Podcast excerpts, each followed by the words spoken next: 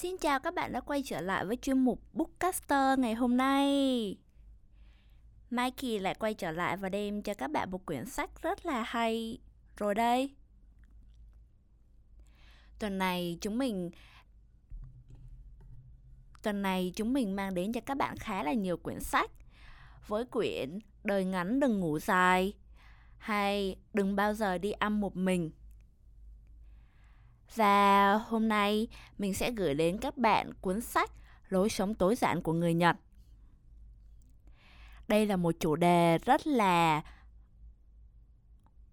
đây là một chủ đề rất là thú vị và được rất là nhiều bạn quan tâm đúng không nào? Bởi vì đơn giản là trong cuộc sống của chúng ta, nếu như chúng ta có thể nghĩ một cách đơn giản và sống một lối sống tối giản thì chúng ta có thể làm được nhiều thứ hơn. Và đó cũng là ý tưởng chính cho cuốn sách lối sống tối giản của người nhật.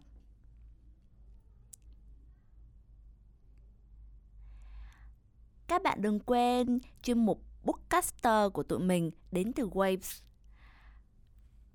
Waves là một nền tảng âm thanh, audio và podcast với mong muốn mang lại cho các bạn đặc biệt là những bạn trẻ Việt Nam.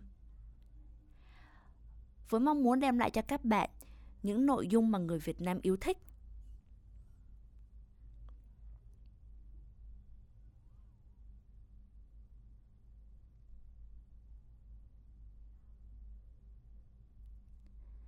Các bạn đừng quên truy cập vào waves8.com để xem thêm nhiều chương trình khác của chúng mình, hoặc liên hệ nếu các bạn muốn cùng chúng mình tạo ra những postcard của riêng mình nhé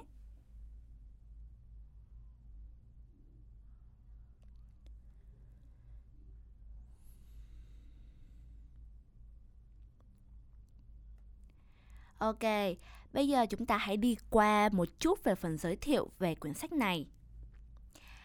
Lối sống tối giản của người Nhật được viết bởi tác giả Sasaki Fumio, là tác giả người Nhật Bản, sinh năm 1979 Ông là một biên tập viên của một nhà xuất bản, người theo đuổi lối sống tối giản. Và ông đã sống trong một căn hộ giản đơn, ít vật dụng và quần áo.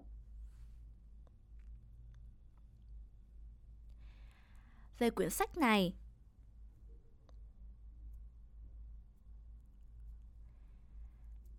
Nếu nói về lối sống tối giản thì lợi ích của lối sống này không đơn thuần chỉ là lợi ích về bên ngoài như đem đến cho bạn một không gian thoáng đãng, dọn dẹp dễ dàng, mà nó còn mang lại lợi ích cho chính tâm hồn của bạn.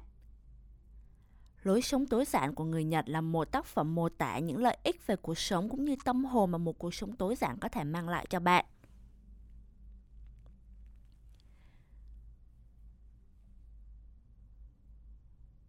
Tại sao chúng ta lại cần lối sống tối giản và những điều tích cực xuất hiện trong cuộc sống nếu chúng ta có một cuộc sống đơn giản nhẹ nhàng là như thế nào? Ngoài ra, cuốn sách này còn mang đến những quy tắc giúp mỗi người tự biết cách sắp xếp cuộc sống của mình sao cho thật giản dị, nhanh gọn và tiết kiệm thời gian. Đối tượng mà cuốn sách này mang lại là tất cả những người đang sống trong xã hội ngày nay. Xã hội ngày càng bận rộn, bộn bề nhiều công việc. Nhất là những người trẻ có rất ít thời gian để chăm lo cho bản thân, gia đình hay cho chính ngôi nhà của mình.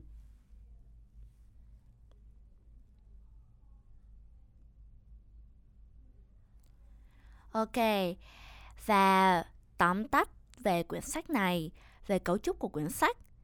Chương 1 Tác giả giới thiệu cho các bạn về lối sống tối giản là gì? Đưa ra định nghĩa của ông về lối sống tối, tối giản. Đưa ra định nghĩa của ông về lối sống tối giản. Sau đó, ông đưa ra lý do vì sao ông lại theo lối sống này suốt nhiều năm trời trong căn phòng của mình Sau đó, ông đưa ra lý do tại sao ông lại theo lối sống này sau nhiều năm sống trong căn phòng của mình. Chương 2, ông đề cập đến tại sao sau ngần ấy năm, đồ đạc trong nhà lại chất nhiều đến thế. Những đồ đạc được tích tụ lại do thói quen hay nhu cầu của con người này mang ý nghĩa gì? Chương 3 là những bí quyết để cắt giảm đồ đạc trong nhà ông sẽ đưa cho các bạn tác giả sẽ đưa cho các bạn những quy tắc cụ thể, những phương pháp để có thể cắt giảm bớt đồ đạc trong nhà thêm vào đó, ông cũng sẽ giới thiệu cho các bạn danh sách bổ sung 15 điều cho những người muốn tối giản hơn, cùng với toa thuốc cho căn bệnh muốn vứt bỏ. Chương 4 Những thay đổi trong những thay đổi với chính tác giả sau khi dọn dẹp hết đồ đạc trong nhà. Nó không đơn thuần chỉ là cắt giảm đồ đạc, mà là những mặt tích cực sau khi ông đã giảm thiểu đồ đạc hết xuống mức tối thiểu và những hạnh phúc mà ông cảm nhận được sau khi thực hiện điều đó. Kèm theo đó, ông còn phân tích và khảo sát thêm về các kết quả nghiên cứu tâm lý học. Về các kết quả nghiên cứu tâm lý học.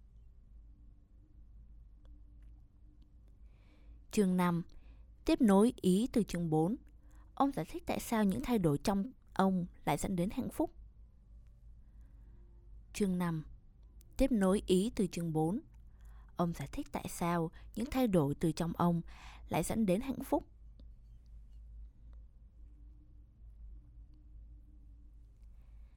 Và phần đầu tiên, phần lời mở đầu, cuốn sách này muốn gửi tới các bạn sự tuyệt vời của một cuộc sống với ít đồ đạc trong nhà. Lối sống tối giản là lối sống cắt giảm đồ dùng trong nhà đến mức tối thiểu, chỉ giữ lại những vật dụng cần thiết nhất.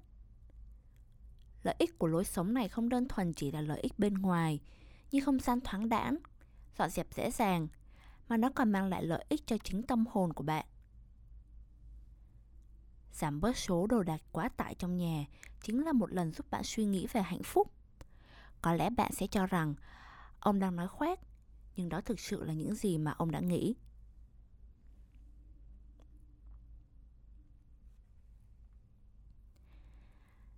Ok, vậy hãy cùng chúng mình bước vào chương đầu tiên của quyển sách nào.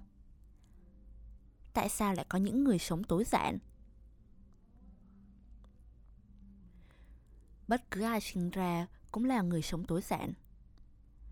Lối sống tối giản là cách sống cắt giảm vật dụng xuống còn mức tối thiểu. Và cùng với cuộc sống ít đồ đạc, ta có thể để tâm nhiều hơn đến hạnh phúc. Đó chính là chủ đề của cuốn sách này chẳng có ai từ khi sinh ra đã có tài sản, đồ đạc gì trong tay. Vậy nên, bất cứ ai khi mới chào đời đều là những người sống tối giản. Cứ muốn làm bạn sở hữu trong tay những đồ dùng hơn mức cần thiết là một lần bạn thấy mất tự do của chính mình. Giá trị bản thân chúng ta không đo bằng những đồ dùng mà chúng ta sở hữu. Những đồ dùng này chỉ cho chúng ta một cảm giác hạnh phúc nhất thời mà thôi. Những đồ dùng này chỉ cho chúng ta một chút cảm giác ở hạnh phúc nhất thời mà thôi. Mang theo những đồ dùng hơn mức cần thiết sẽ lấy hết thời gian, năng lượng của bạn. Khi nhận ra được điều đó, tức là bạn đã bắt đầu trở thành một người sống tối giản. Những người sống tối giản luôn cảm thấy vui vẻ, mới lạ mỗi ngày. Cái cảm giác này, ông nghĩ rằng bất cứ ai có thể cảm nhận được. Ông nghĩ rằng bất cứ ai cũng có thể cảm nhận được. Dù bạn có phải là một người sống tối giản hay không, bởi bất cứ ai cũng từng trải qua. Chúng ta luôn mất thời gian, công sức để sở hữu một món đồ nào đó, hoặc để bảo quản, quản lý những món đồ mình đã có.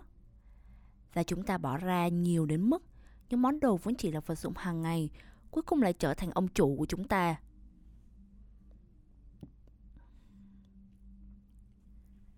Sau khi thực hiện lối sống tối giản, cuộc sống của ông đã hoàn toàn thay đổi. Sau khi đi làm về, ông ngâm mình trong bồn tắm. Sau đó, thay một bộ quần áo dễ chịu ở nhà. Và vì đã dọn tivi, và vì đã dọn tivi đi rồi, nên ông sẽ đọc vài cuốn sách. Bia rượu thì ông không uống một chai nào nữa. Vứt bớt đồ đạc làm phòng ông có thêm nhiều khoảng trống và ông có thể ngủ thoải mái hơn. Mỗi sáng, ông đều thức dậy cùng ánh bình minh và không phải mất đến 10 phút để mở mắt ra như trước. Bức tường trắng trong nhà giờ không treo vật gì cả. Và khi ánh nắng chiếu vào, cả căn phòng sáng rực lên, vì vậy, vì dậy sớm nên ông có thời gian ăn sáng và nhâm nhi một tách cà phê. Ăn xong là ông dọn dẹp ngay bát đĩa. Xong ăn xong là ông dọn dẹp ngay bát đĩa, xong nồi. Tập ngồi thiền và tĩnh tâm giúp ông xóa bỏ hết phiền não trong cuộc sống. Và giờ, ông không còn phải bận tâm về những vật dụng dư thừa trong nhà nữa.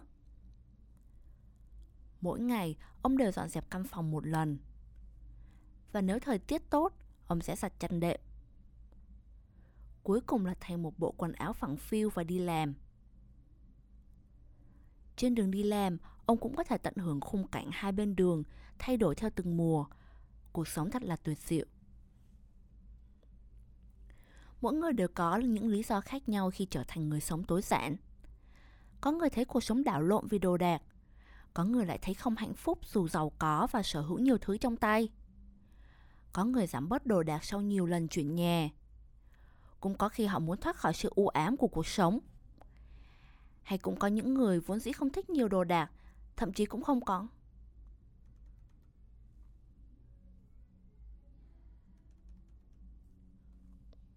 Thậm chí cũng có người đã thay đổi lối sống sau khi trải qua động đất. mỗi người dân Nhật Bản đều từng là người sống tối giản. Giống như con người khi sinh ra, không có một thứ gì trong tay. Bản thân người Nhật trước đây cũng là những người sống theo lối sống tối giản. Đã từng có một người nước ngoài đến Nhật trước khi bắt đầu công việc làm ăn của mình. Và anh ta đã rất ngạc nhiên trước người Nhật lúc bấy giờ. Và anh ta đã rất ngạc nhiên trước người Nhật lúc bấy giờ. Mỗi người chỉ có hai ba bộ quần áo nhưng rất gọn gàng, sạch sẽ. Người Nhật trước đây cũng chẳng giữ đến 10 bộ quần áo làm gì. Khi di chuyển thì luôn đi bộ. Nhà ở thì đơn giản thoải mái và cũng không phải là nơi ở cố định. Người Nhật luôn xây mới, làm lại nhà cửa. Phong cách đó, dáng vẻ đó chẳng phải là lối sống tối giản hay sao? Chính lối sống này cũng đã ảnh hưởng đến văn hóa truyền thống của Nhật – nét văn hóa tối giản. Theo bạn, định nghĩa về một người sống tối giản là gì? Người sống tối giản là người như thế nào? Giảm bớt đồ đạc đến mức nào mới gọi là lối sống tối giản? Nếu phải đưa ra định nghĩa, chắc hẳn có người sẽ bắt đầu từ quan điểm này. Theo tôi, theo ông, người sống tối giản là người thực hiện hiểu rõ cái gì cần thiết với mình người thực sự hiểu rõ cái gì cần thiết với mình. Người biết giảm bớt đồ đạc vì những thứ thực sự quan trọng. Thực tế là không có tiêu chuẩn nào cho người sống tối giản cả. Sẽ không có chuyện nếu bạn có trên đồ dùng. Bạn không phải là người sống tối giản. Hay nếu bạn giảm được đồ đạc trong nhà xuống dưới 100 thứ bạn đã là người sống tối giản rồi. Nếu bạn có tivi, đó không phải là cuộc sống tối giản. Nếu bạn có thể nhét hết mọi vật dụng vào tủ quần áo, bạn thực sự là một người sống tối giản. Tất cả những điều đó đều không phải là tiêu chuẩn để đánh giá xem một người có phải là sống tối giản hay không. Theo ông, để có thể trở thành người sống tối giản, cần có những điều kiện tiên quyết sau. Thứ nhất, lượng thông tin, vật dụng tăng lên quá mức. Thứ hai, sự phát triển của vật dụng và dịch vụ, chúng ta không cần quá nhiều đồ dùng vẫn có thể hoàn thành công việc. Thứ ba, thảm họa động đất sóng thần phía đông Nhật Bản.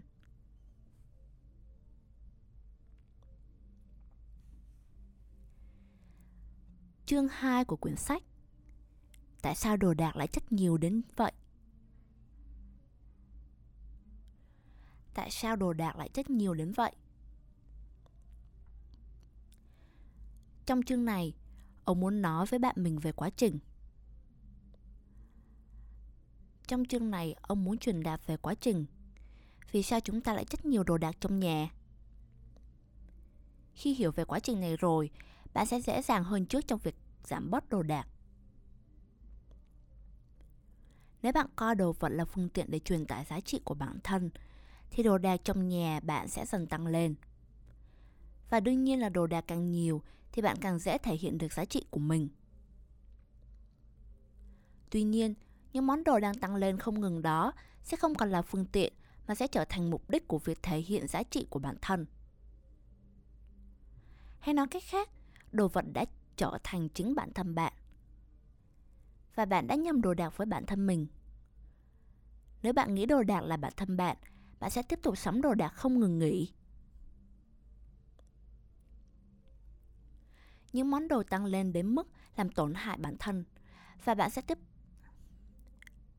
những món đồ tăng lên đến mức làm tổn hại bản thân. Bạn sẽ tiếp tục tăng lên đến mức hấp thụ hết năng lượng và thời gian của bạn. Những món đồ tăng lên đến mức làm tổn hại bản thân bạn sẽ tiếp tục tăng lên hấp, đến mức hấp thụ hết năng lượng và thời gian của bạn.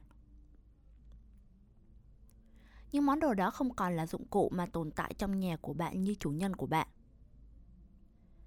Những món đồ đó không còn là dụng cụ mà tồn tại trong nhà bạn như chủ nhân của bạn. Dưới ảnh hưởng của chúng, bạn sẽ phải dùng cả đời này cho chúng và phải đấu tranh với người khác vì vị chủ nhân này. Bản thân những món đồ này không tốt cũng chẳng xấu. Nhưng khi bạn tăng nó lên đến mức độ như vậy là đang biến nó thành xấu. Chúng ta cần phải thay đổi lại cách nhìn này. Đồ đạc không phải chính con người bạn. Đồ đạc không phải chính con người bạn, cũng không phải là chủ nhân của bạn. Chúng chỉ là những dụng cụ mà thôi. Chúng cũng không phải là những món đồ được sắm về cách nhìn của người khác. Chúng chỉ là những thứ cần thiết với bạn mà thôi.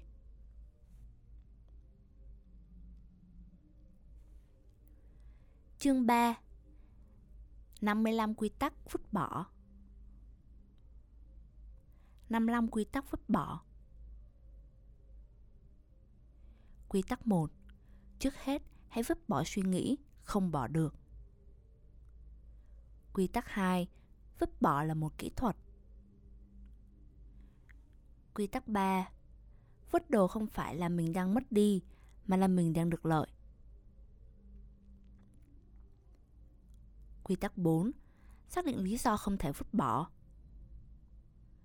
Quy tắc 5 Không có chuyện không vứt được, chỉ đơn giản là không thích mà thôi. Quy tắc 6 Bộ nhớ, năng lượng và thời gian của chúng ta đều là những thứ có giới hạn. Quy tắc 7 Hãy vứt bỏ ngay bây giờ. Vứt bỏ chính là khởi đầu cho mọi thứ. Quy tắc 8 sau khi vứt, chẳng có món đồ gì khiến bạn hối tiếc cả đâu. Quy tắc 9 Đầu tiên, hãy vứt những loại rác rõ ràng trước. Đầu tiên, hãy vứt những loại rác rõ ràng trước. Quy tắc 10. Vứt những thứ có nhiều. Quy tắc 11.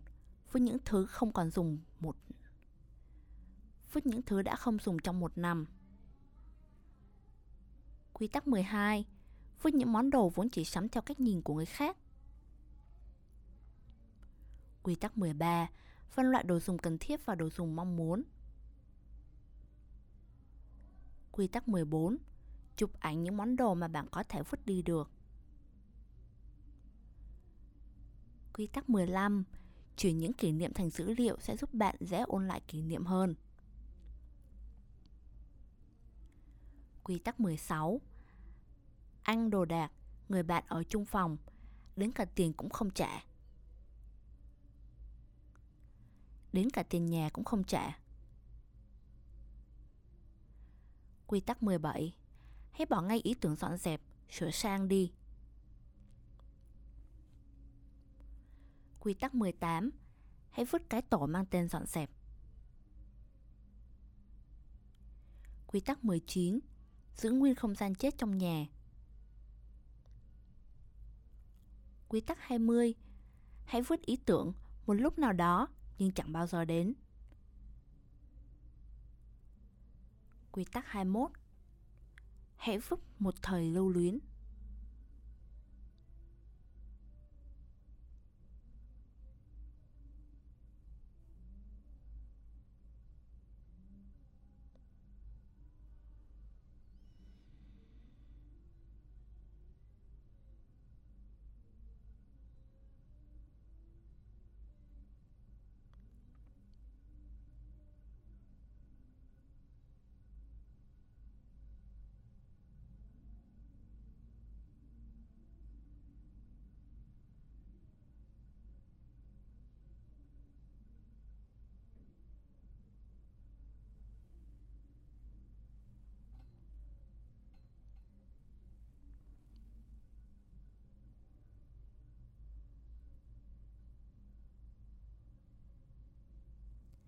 Quy tắc 22, với những món đồ lãng quên. Quy tắc 23, đừng trở thành nhà sáng tạo khi vứt đồ. Quy tắc 24, hãy bỏ ý tưởng lấy lại vốn. Quy tắc 25, vứt hàng dự trữ. Quy tắc 26, cảm nhận sự rung động của con tim. Cảm nhận sự rung động của con tim. Quy tắc 27, tận dụng các cuộc bán đấu giá để giảm bớt đồ. Quy tắc 28, tận dụng các cuộc bán đấu giá để nhìn lại các món đồ. Quy tắc 29, dịch vụ bán đồ tại nhà. Quy tắc 30, đừng nghĩ mãi về giá lúc mua. Quy tắc 31, cửa hàng chính là kho chứa đồ trong nhà bạn. Quy tắc 32, phố phường chính là phòng khách nhà bạn. Quy tắc 33, hãy vứt bỏ những thứ bạn không hiểu rõ về nó. Quy tắc 34, hãy vứt bỏ những món đồ mà bạn không nghĩ là sẽ mua một lần nữa. Quy tắc 35, bạn có nhớ hết những món quà mà bạn đem tặng không? Quy tắc 36, hãy thử mình hãy thử đặt mình vào vị trí của người đã mất và cảm nhận. Quy tắc 37 Vứt đồ đi, những thứ còn lại mới là quan trọng.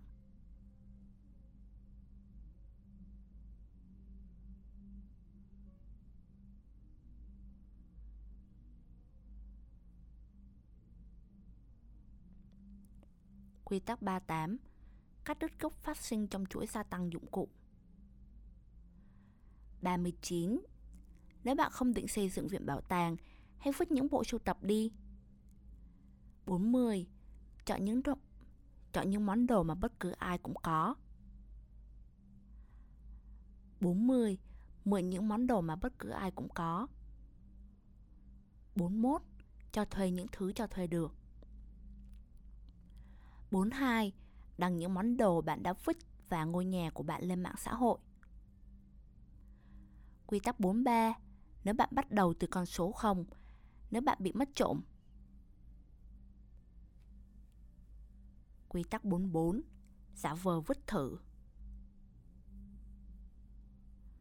Quy tắc 45 Vứt những món đồ có màu sắc kích thích.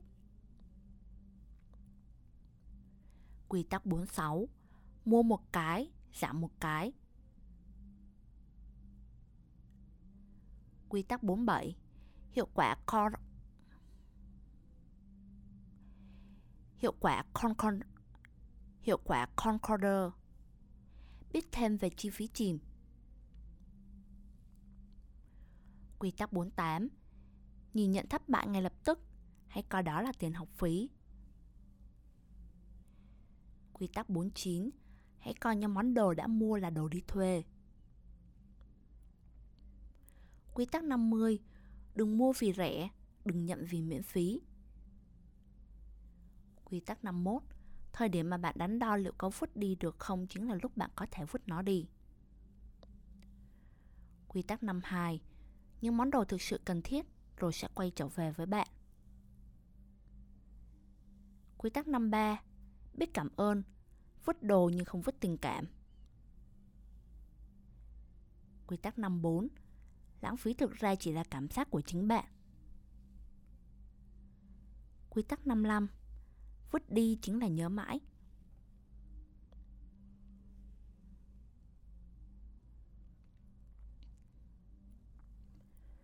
Chương 4 Vứt bớt đồ đạc 12 điều thay đổi trong ông 12 điều thay đổi với tác giả Tác giả đã nhận rõ những thay đổi này với cuộc sống tối giản của mình.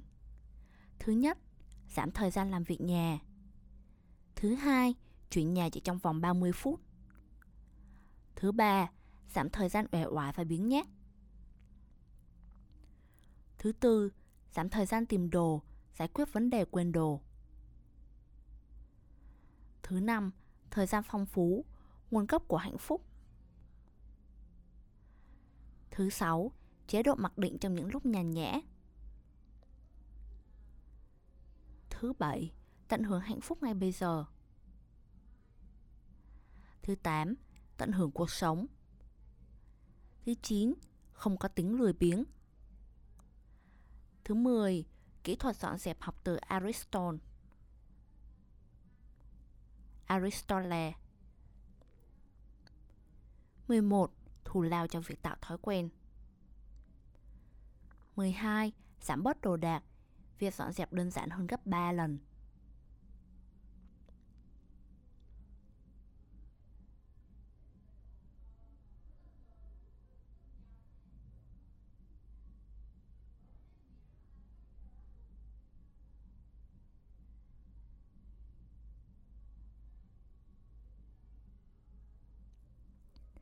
Chương 5 Không phải trở nên hạnh phúc, mà là cảm nhận hạnh phúc.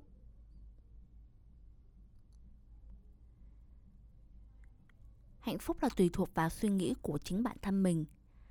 Hạnh phúc không phải là vật ngoài thân, mà nó nằm bên trong con người chúng ta. Hạnh phúc do trái tim ta quyết định. Có rất nhiều danh ngôn nói về hạnh phúc, và câu nào cũng là những triết lý đúng đắn. Bởi bản thân hạnh phúc vốn là thứ mà chỉ có bản thân mình mới đánh giá được dù người khác thấy họ vất vả, đau khổ thế nào đi chăng nữa. Nhưng nếu người đó nói rằng tôi thật sự hạnh phúc, bản thân tôi thật may mắn, tôi thật biết ơn hiện tại, thì có nghĩa là họ đang cảm thấy hạnh phúc. Đó cũng là lý do vì sao hành động quyết định 40% hạnh phúc. Hạnh phúc không phải là thứ bạn có được sau khi đáp ứng một vài điều kiện. Hạnh phúc chỉ là cảm nhận trong khoảnh khắc hiện tại mà thôi. Lối sống tối giản không phải là mục đích mà là phương tiện. Nhờ có lối sống này mà tôi nhận, nhờ có lối sống này mà tác giả đã nhận ra rất nhiều thứ quan trọng với bản thân. Nhưng ông cũng thấy mọi người không bắt buộc phải trở thành người sống tối giản. Sau khi nhận ra những điều quan trọng đối với bản thân, nếu bạn có thể trân trọng chúng cho về, cho đến mãi về sau, thì dù bạn có sắm thêm bao nhiêu đồ cũng không thành vấn đề. Tác giả và anh Numahata đã cùng lập một trang web mang tên là Minimal and Ism. Minimal and Ism có nghĩa là phát hiện ra những điều quan trọng, ism, sau khi giảm đồ đạc xuống mức tối thiểu, minimal. Người sống tối giản là người biết cắt giảm mọi thứ vì những điều liên quan. Vì những điều quan trọng với mình. Ông nghĩ rằng mình giảm đồ đạc xuống mức tối thiểu và đã tìm thấy những thứ quan trọng cho mình.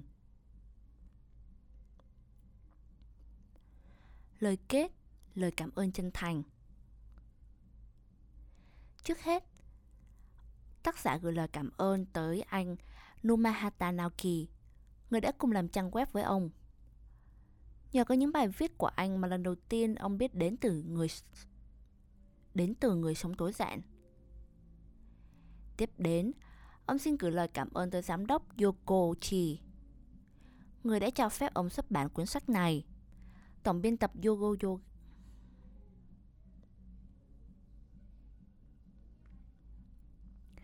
Tổng biên tập Aoyagi, người đã giúp ông trong việc biên tập cuốn sách ngoài kế hoạch này và cấp trên của ông, trưởng phòng Ipoji, phòng biên tập ảnh, trưởng phòng Ipoji, phòng biên tập ảnh. Ông cũng gửi lời cảm ơn tới các đồng nghiệp trong công ty đã giúp đỡ ông trong suốt một năm qua, khi ông hầu như chỉ dành thời gian cho cuốn sách này.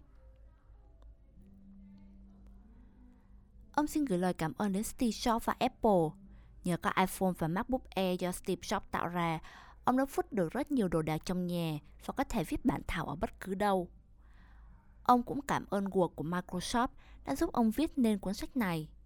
Nhờ có ứng dụng G2, ông đã có thể nắm bắt ý tưởng của mình và Dropbox giúp ông lưu trữ bản thảo.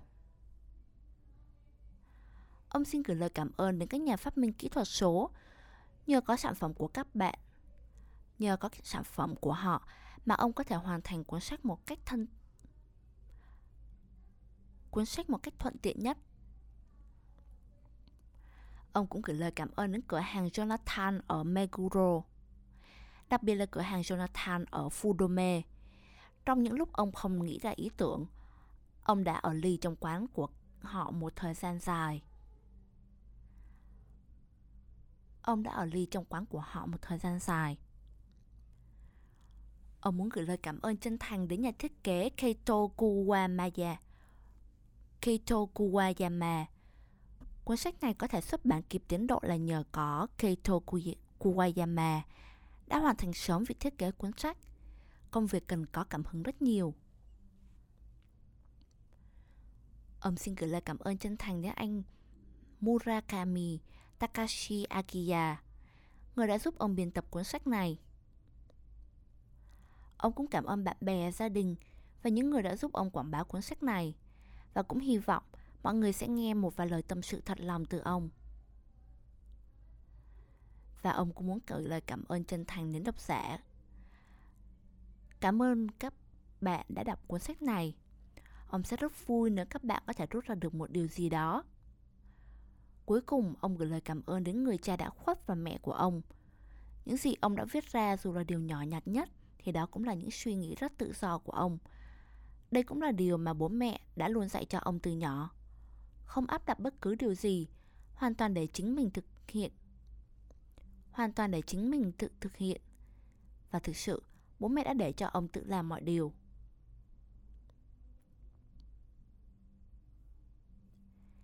Cảm ơn các bạn đã lắng nghe quyển sách Lối sống tối giản của người Nhật ngày hôm nay.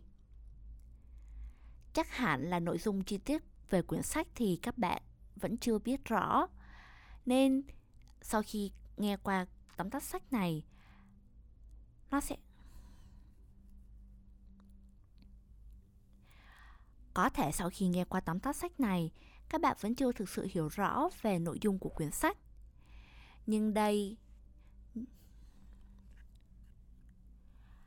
Có thể sau khi nghe qua nội dung của quyển sách này, các bạn vẫn chưa thực sự hiểu rõ chi tiết về quyển sách.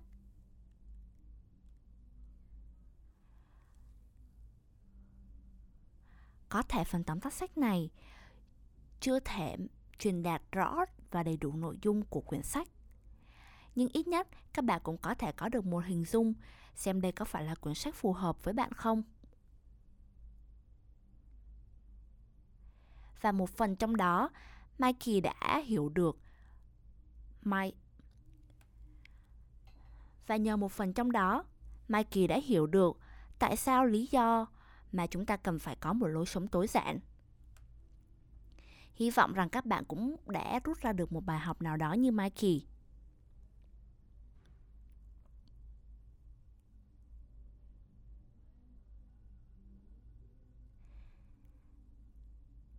và với chuyên mục